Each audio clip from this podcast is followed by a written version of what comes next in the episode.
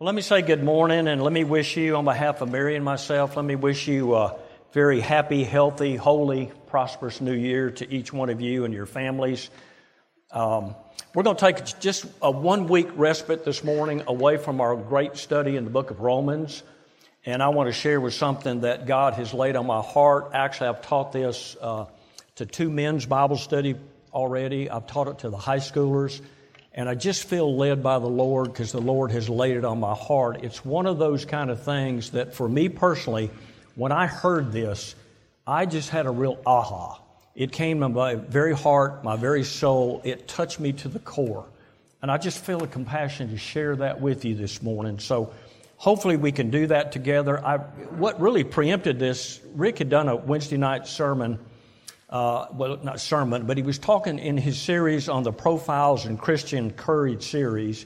He recounted the life and the story of Justin the Martyr. If you remember Justin the Martyr, Justin the philosopher.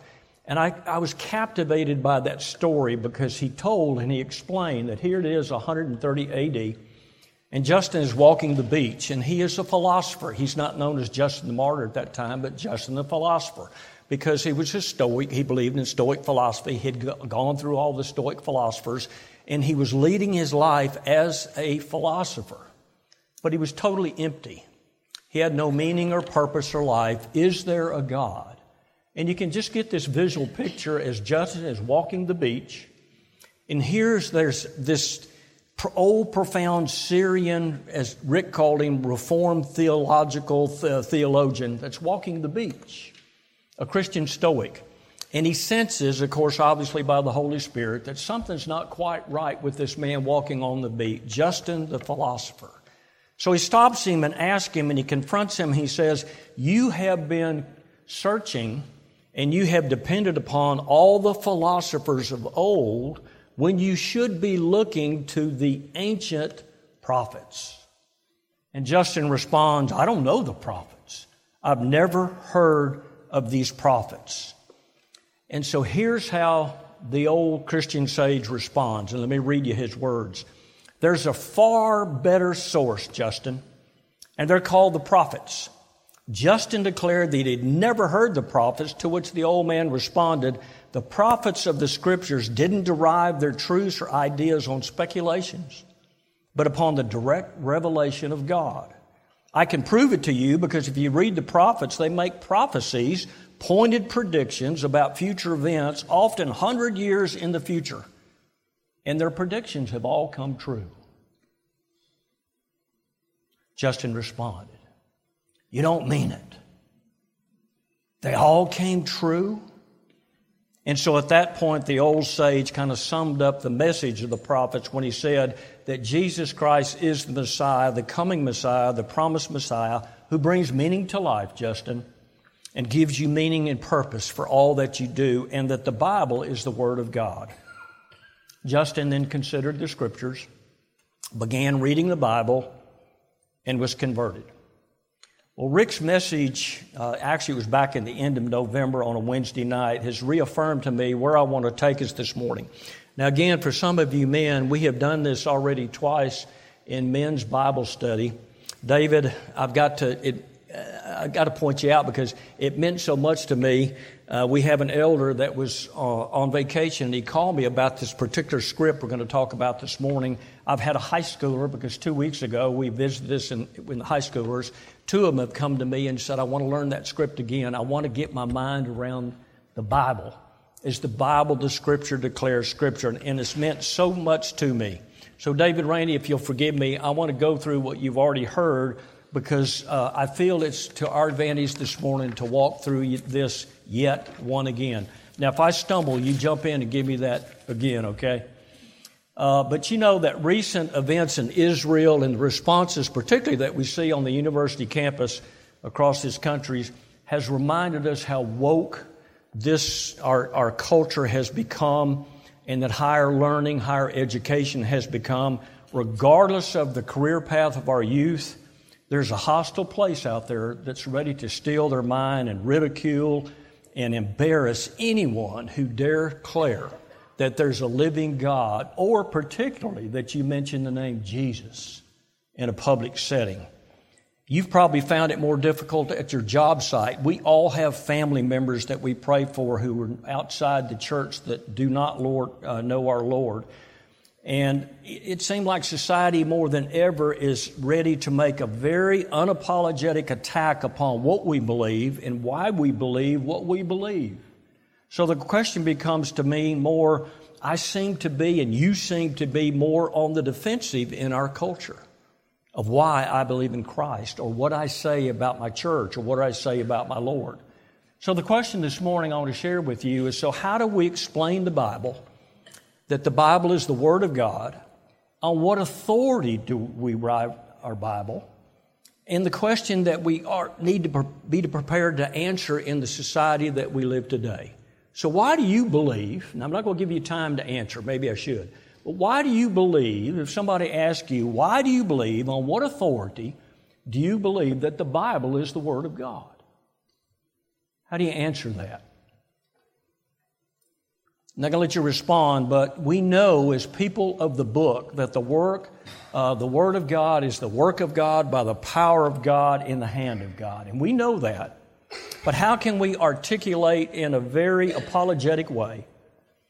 And how can we defend the Bible? Now, let me say very quickly, and I'll get there in just a second. We don't have to defend the Bible, and we're going to move that direction. The Bible, the, the Bible will defend itself. But what's the way that I can set up so that my adversary, those antagonists out there, do not define the terms of what I'm talking about and put, it, put me and you immediately on the defensive? So the question is sometimes they think somehow they're of a moral higher or more intellectually able than we are if we're just poor Christians. And somehow they want to feel themselves a little intellectually higher if I'm following something else. They wanted to find the moral ground, and we see that. And to make no mistakes, books in every book that's ever been written has been written, except by uh, our, our Bible, have been written by mere mankind. So when they attack us saying the Bible is written by mortal men, well, every philosophy, everything they believe has come from something they've heard or read written by men. Now, whether that be Karl Marx or maybe Stephen Hawkins or maybe it's critical race theory, or perhaps it's from some uh, degenerate Hollywood actor, or some text they were forced to read in college. But on what authority is the real question? On what authority do they believe what they believe? So, what's the authority for that? Well, the old Christian, Syrian Christian on the beach that day asked the right questions of Justin. On what basis do you understand and, what, and believe what you believe? Justin had looked all around and he saw he was having a Romans 1 moment. He's walking the beach. He feels all the creation that the Creator God has given us, but he found no meaning and purpose in that. Is there a God? So he was walking the beach that day and he had a Romans 1 moment. The evidences of all creation give evidence to a living God. So he was searching. And he was trying to go through that. Well, let me ask you this, and let me make a quick statement if I can for EE. If you've not been through uh, EE training, I would highly encourage you to do that. I would highly, highly encourage you to encourage your college and your high school students in particular to go through EE training. They're going to face a tough world out there. We hear it, we see it all the time. My children used to come to church, but now they got in the workforce. They went to college, they've done this, and they're no longer going to church. And the story is heard over and over and over. And we have got to equip them, prepare them to stand up before some lunatic college professor and dare challenge that professor that there is a living God whether you believe it or not. And you're not going to change my moral foundation based on some philosophy that you have. Well, here in the good old South, we call it, used to be more so than it is, we would call it the, the Bible Belt. Question quickly. Well, I just wanted, for those who may not know, EE is Evangelism Explosion, and the church offers it every periodically yes. That's correct. Usually it's on a Tuesday. Everybody hear that? Evangelism Explosion, that's been around. It's taught usually beginning uh, on a Tuesday several weeks, but it's probably offered four or five times during the year, and I highly encourage you to get your uh, youth involved with that. But here in the Bible Belt, very oftentimes we're asked, well, why do you believe the Bible? What is the Bible? On what authority do you base your Bible? Typically, it can fall into three categories when we respond. We'll respond and say, well, you know what? And this is right. God said it. I believe it. That settles it. Absolutely. Or you may respond by saying, you know, I was raised believing the Bible. And then we can also say, well, because of my personal experience, I've tried the Bible and it worked for me. Also, we can say the Bible's not true because it works for us, it works for us because it's true. Now, here's the comeback with that. That's where I'm going with this. If we're not prepared, our antagonists have heard all three of those answers before. They've categorized them. They must be teaching at some Satan school somewhere, in philosophy somewhere, because they're immediate to respond. Well, you know what? They'll respond very quickly. When we say, I was raised to read the Bible, well, I was raised in California. I believe the Bible because I've experienced it and it's true, it changed my life. Well, I've been taking illicit drugs and it changed my life. So we kind of fall into that trap. Or you talk about your God, here's where they'll define the, the terminologies. You're thinking of a big G God, they're thinking of a little g God, and their God is Allah or Buddha, or they're, pl- they're hugging planet Earth, they're, ra- they're, they're out kissing rocks whatever it could be. But in their own mind, that's what they think God is that super being somewhere. So I want to take a minute this morning to say and share with you again what's deep on my heart this morning is how can we articulate a statement that I can respond to why I believe what I believe about this book, the Bible, that does not put you on the defensive. Because I want to give you a statement that when you say it, they've never heard before our antagonist, and they'll probably just go, I'll have to get back with you. I don't know. I, I don't know what you're saying. They can't grab something upon us. Now, as uh, Charles Spurgeon said, let's make it clear we don't have to prove the Bible. Charles Spurgeon said, I'd no more defend the Bible than a lion. You don't have to defend a lion, you just turn him loose and he'll defend himself. So that is so true. The Bible, turn it loose. That's God's business, the Holy Spirit. He will defend. It will not come back void. It will last forever. We are not, I don't have to defend the Bible per se. The Bible, the scriptures defend themselves. The Holy Spirit does a pretty good job. But what we're talking about here is how can I share that Bible? How can I share my Jesus with people that won't let me get that opening or that, that, uh, block they have on their own mindset of what God is and what they think the Bible is, putting me on the defensive and defining the terms. So that's where we want to go this morning. So I want to share with you the Bible gives us an apologetic statement in the scriptures that we can use to define the terminology, not put me on the defensive, but let the Bible speak is the Bible, is the Bible. I call it a string of pearls. So if you have your Bibles, I want you to turn to 2 Peter. And what we're going to see there is one concise statement, one concise um, string of pearls taken from Scripture itself. And we're going to allow Peter and John and Paul and Luke to talk to us as we look at this string of pearls as a way of telling people about this book, the Bible. So, how do I defend? What is the Bible? And you'll see it on your handout. I believe the Bible because it's a reliable connection, uh, uh, collection of historical documents written by eyewitnesses who lived in the time of other eyewitnesses and they report supernatural events that took place in fulfillment of specific prophecies. And they claim their writings were divine rather than human in nature. Let me say that again. I believe the Bible because it's a reliable collection of historical documents written by eyewitnesses during the lifetime of other eyewitnesses. And they report supernatural events that took place in fulfillment of specific prophecies. And they claim their writings are divine rather than human in origin. What do you do with that statement? It's hard for our antagonists to get their hands around what did you just say? Everything I just said is true. Everything I just said is in the Bible. Everything I just said is scriptural.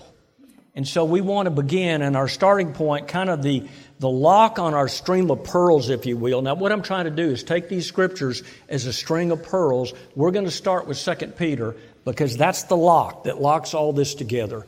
But I want you to see what the Bible itself says and makes for us one dynamic statement that if you put your mind and heart around this statement, you can face any antagonist with confidence, knowing they don't know what you just said. They're not equipped to fight back with you, so you're not on the defensive. I want to be able to talk about my Jesus from this book, the Bible, and share with you. So begin by looking at and put your little ribbon, your Bible ribbon in there, because we're going to go to three other verse chapters, but we're going to come back and kind of hang around here. So take a, take a look at 2 Peter. In 2 Peter 6, uh, 1, 16 through 21, and let me read. 2 Peter 1, 16 to 21. For we did not follow cleverly devised what? Fables. Missed fables when we made known to you the power and coming of our Lord Jesus Christ, but we were eyewitnesses of his majesty. For when he received honor and glory from God the Father and the voice one born to him by the majestic glory, this is my beloved Son with whom I am well pleased. What's he addressing there? What event? Okay? The baptism we ourselves heard this very voice, voice born from heaven, for we were with him on the holy mountain, and we have the prophetic word more fully confirmed, to which you will do well to pay attention as a lamp shining in a dark place until the days uh, till the days dawns and the morning star rises in your hearts, knowing this first of all that no prophecy of Scripture comes from anyone's own interpretation, for no prophecy was ever produced by the will of man but men spoke from God as they were carried along by the Holy Spirit. Kind of sounds like Peter here is responding to something or someone, doesn't it? He starts out by telling us, first of all, I believe the Word of God in your script there. I believe the Word of God. Why? Because it's a historical collection, it's a, a reliable collection of historical documents. So the Bible's not written by one individual, and we know that. The Bible is not written by one individual, but over 40 authors from different walks of life, with, uh, coming from different backgrounds, all adding to the credibility of the Word of God itself. There were kings, there were generals, there were fishermen, there were doctors, there were lawyers, there was a tax collector, there were historians, and so many others who wrote this book. Written on three continents Africa, Asia, and Europe. Written in three, three languages Hebrew, Greek, and some Aramaic that gives 66 volumes covering hundreds of subjects compiled over a span of 1,500 years, covering 3,500 years of redemptive history. Not one individual making a claim, but a vast collection of historical documents. Peter's saying, We're not following a bunch of myths here. That's exactly what he's telling his audience. And he's getting ready to, he's giving his own background because in chapter 2, he's going to attack these false teachers that have come into the church. Here he's telling us these are not myths, but these are hard, cold facts, Dano. They were there, they saw it, they experienced it. They're eyewitnesses. The people that actually saw up close and personal, they were sharing facts with you, not made up fairy tales or mythology. Now turn with me, if you will, and we'll continue our string of pearls. We'll come back to 2 Peter, but turn to Luke 1, 1 through 4. Look at Luke chapter 1, verses 1 through 4. It's interesting as we turn to these chapters that they all seem to start with the first chapter of each of these books. So let's go to Luke and see what Luke has to contribute to our string of pearls. Read with me. Inasmuch as many have undertaken to compile a narrative of the things that have been accomplished among us, just as those who from the beginning were what? Eyewitnesses and ministers of the word have delivered them to us. it seemed good to me also, having following all things closely for some time, to write an orderly account for you, most excellent Theophilus, that you may have certainty concerning the things you have been taught. What's Luke telling us? Luke is going to the very validity and credibility of the scripture of the Bible himself when, we, when he says we have made a narrative of these things that took place. Luke's being very honest. He's saying here, some of these I did not see myself, but you know what? I searched and I researched and I've talked to eyewitnesses, men and women, and I've gone to them and I have searched those truths to see. And I've followed, and that's what he means when he says, I've followed these things for some time. I've studied the past, I've researched, and I've talked to eyewitnesses who were there. The Bible a reliable collection of historical documents written by eyewitnesses during the lifetime of other eyewitnesses. Have you ever played the game telephone? You probably did when you were a bit younger. You know, you get around a group and somebody whispers in your ear and it starts out here, and by the time it gets to the end, it's nothing like the original. Well, that's not what's happening here. These are eyewitness accounts. They were there. Bill and our church would be happy to pull in all these witnesses in a court of law to testify. It's hard to lie when you're standing amongst hundreds of people who have seen and heard and touched that which they're speaking of. And that's what he's telling us here. Now, we know that the Gospels are written with different goals in mind. For example, Luke wrote of the history and the chronology in revealing the Gospel. And also in Table Talk recently, it said he also wrote concerning the certainty of the gospel. John uh, goal was evangelism. Mark wrote uh, his goal was brevity. He just got to the truth. And Matthew's writing to a Jewish audience, so he wants to make sure that he's showing the Jewish genealogy. But he's telling us, as all do, it's God breathed scripture. So we have here a reliable collection of historical documents written by eyewitnesses during the lifetime of other eyewitnesses. Go to 1 John.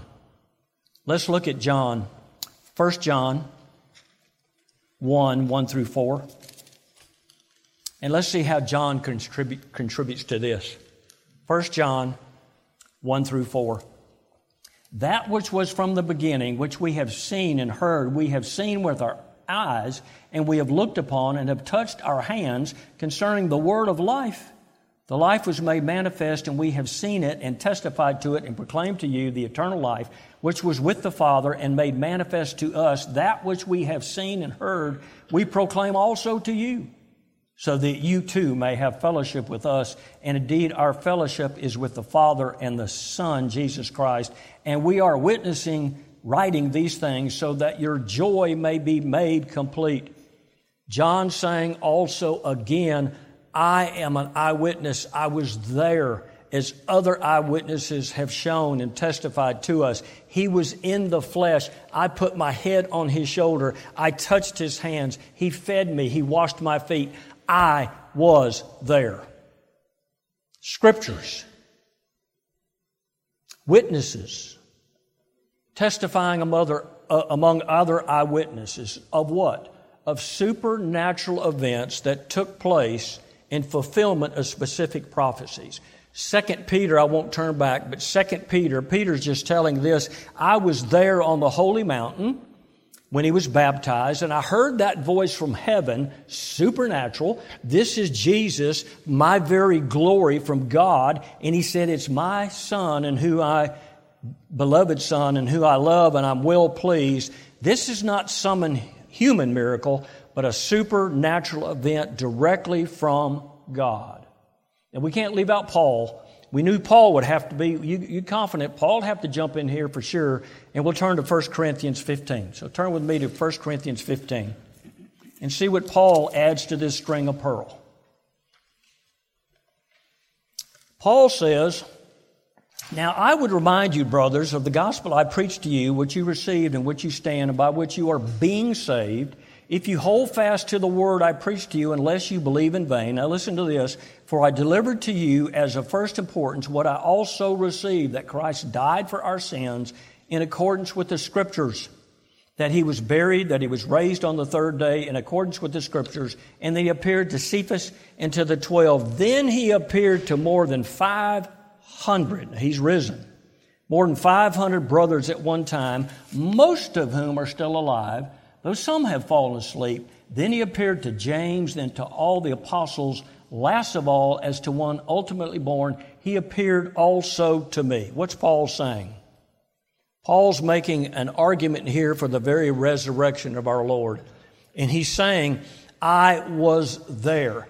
How many? Now, if you count these, um, Doc, I may have to ask you to count, but there's probably 501, 512 eyewitnesses Jesus walking the water, Jesus performing miracles, the resurrection, the transfiguration, the death, the burial. They saw firsthand the crucifixion. They saw him after he rose again. They saw the nail prints in his hands. They saw him. They experienced that. One of my favorites is Jesus says, disciples get in the boat and go across the other side.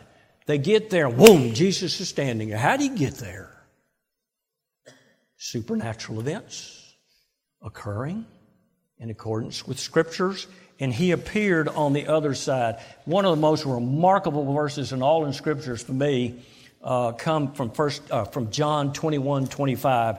That says, now there are many other things that Jesus did were every one of them to be written. I suppose the world itself could not contain the books that would be written. If we put down every miracle Jesus did, there's not enough books in the entire world that could carry that. Eyewitnesses experiencing my Lord. Don't tell me, college professor, my Jesus wasn't real. Don't tell me there's a bunch of myths in this book that a bunch of monks got together. 6,000 documents have been found, scripturally based. 6,000 scriptural documents have been found and located. It would take all these, some people say there were monks in the first century that got together and they, they found all these and they, they changed the descriptions to make sure they all appeared to say the same thing and then they rehit them. Are you kidding me? Comet may hit you in your ear. More likely than that. It was not going to happen. But they talked and they said these things 6,000 manuscripts. Now, some people are hung up by the fact that, well, the New Testament, the earliest you're going to find writings of the New Testament, in particular, are some 120 to 150 years after the original. Well, let me share with you something. The Gallic Wars, written by Julius Caesar, there's 10 manuscripts that have been found. And the earliest of those are some 900 years after the original.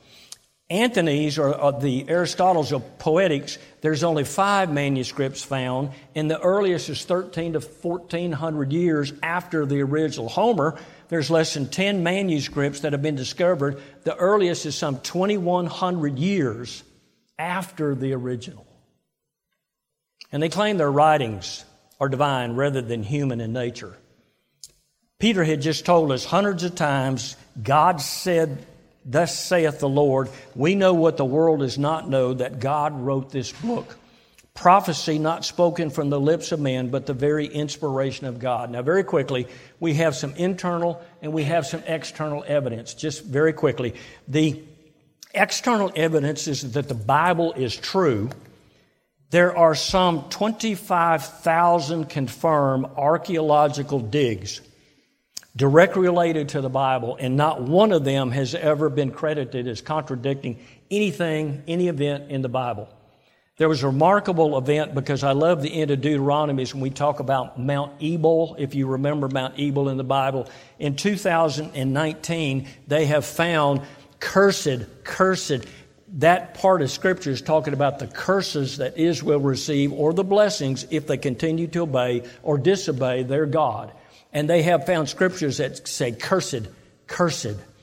From the time of Judges, some 30 ton, 3,200 years ago, early, the earliest Hebrew manuscript has been discovered confirming exactly what the Bible says. The internal evidence is of our Bible. Well, just look at the doctrines, the truths, all in harmony, the consistency of the parts, the majesty of all 66, uh, 66 books all the perspicuity, we know the verbal plenary inspiration that Scripture confirms Scripture, the work of God by the power of God in the hand of God. Let me close with one other thing.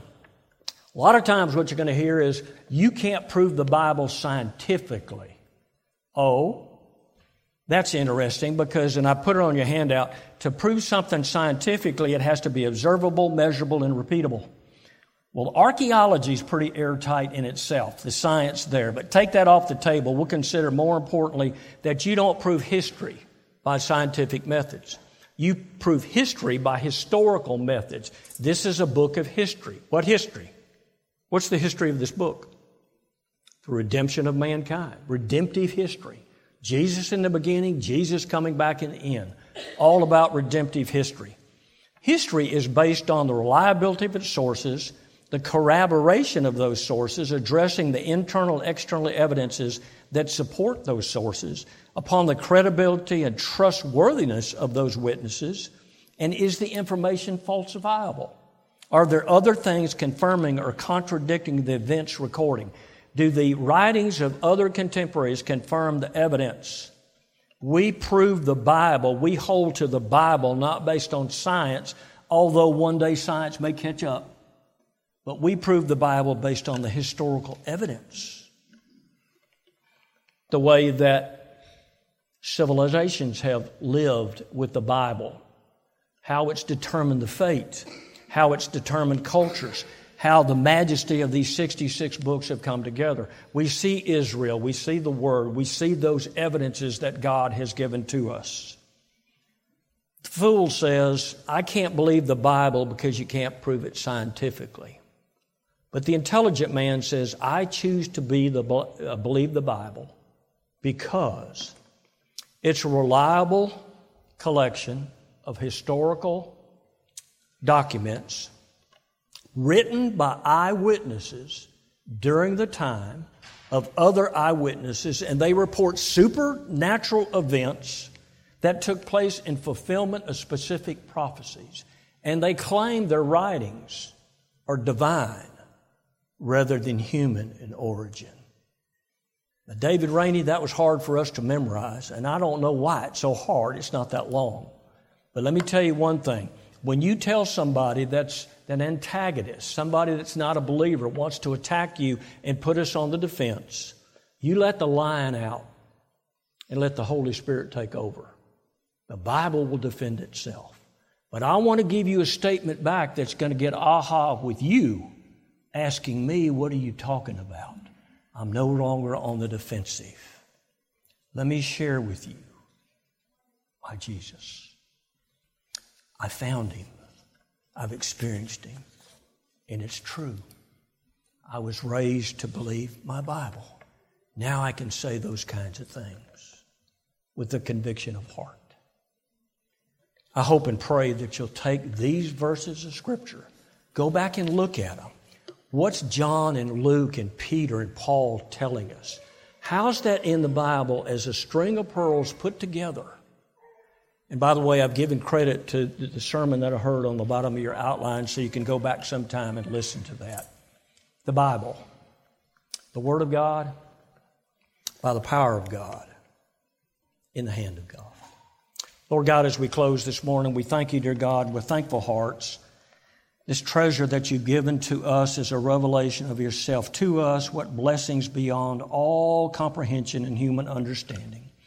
Lord, we know that we need not defend that which you've given us, your holy word, for the Bible is sharper than any two edged sword. But we're to read it, study it, meditate, hold its works and words to our hearts, and let the Bible defend itself. We're here to teach it, proclaim its truths, and share its proclamations and let the Holy Spirit work in and through us. We thank you, dear God, for a precious hour that you've given us this morning, for the opportunity of brothers and sisters to yet again open your word. Feed our hearts and our minds in Christ Jesus. In that name, given above every other name, we pray. That precious name of Jesus. Amen. Thank you so much.